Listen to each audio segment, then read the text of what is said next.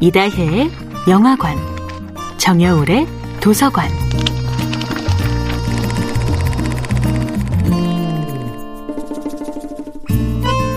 안녕하세요. 여러분과 아름답고 풍요로운 책 이야기를 나누고 있는 작가 정여울입니다. 이번 주에 함께하는 작품은 리사 제노바의 스틸 앨리스입니다.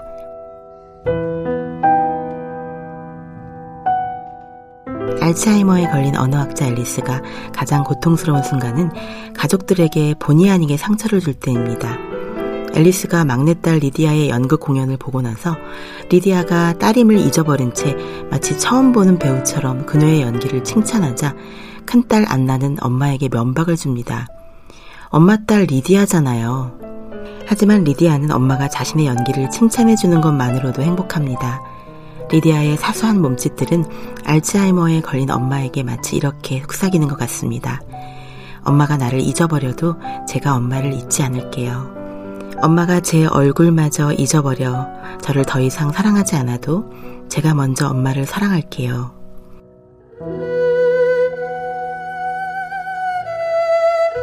당신은 치매 환자임을 굳이 상기시킨다든지 당신이 무엇을 잘못했다는 식으로 면박을 주는 것은 바람직한 보살핌이 아닙니다. 아무런 기대 없는 조용한 기다림이야말로 환자를 편안하게 해줍니다. 와시다 기요카즈는 기다린다는 것이라는 책에서 이런 보살핌의 방식을 패싱 케어라고 합니다. 굳이 문제의 본질을 붙잡으려 하지 않고 아무렇지도 않게 지나가는 것처럼 자연스럽게 처리하는 것이지요.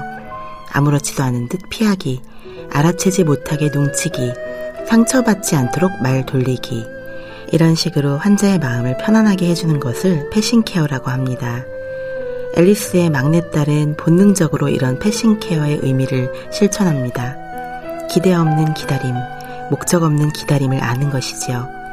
때로는 엄마가 자신을 알아보지 못하더라도 굳이 엄마의 실수를 수정하지 않고 전혀 모르는 사람처럼 자연스럽게 대화를 이끌어갑니다.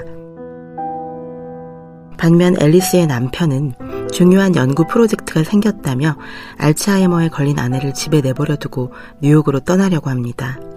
하지만 막내딸은 조용히 기다리고 지나치고 놓아주고 모른 척함으로써 엄마를 보살핍니다.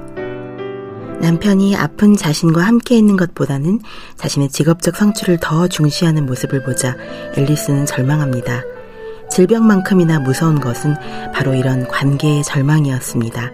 정여울의 도서관이었습니다.